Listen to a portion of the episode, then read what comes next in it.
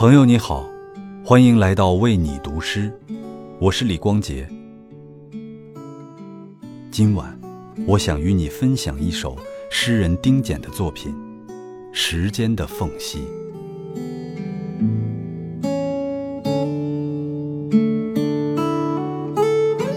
在时间的缝隙里，总有一场好戏，譬如黄昏。我将看到无数个时间的结合，把自己变成一棵古树，斑驳陆离。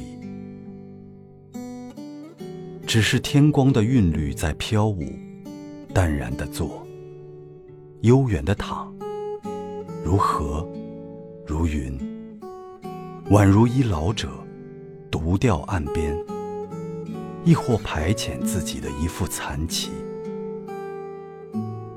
就在此，时间的风，吹在深深的山谷。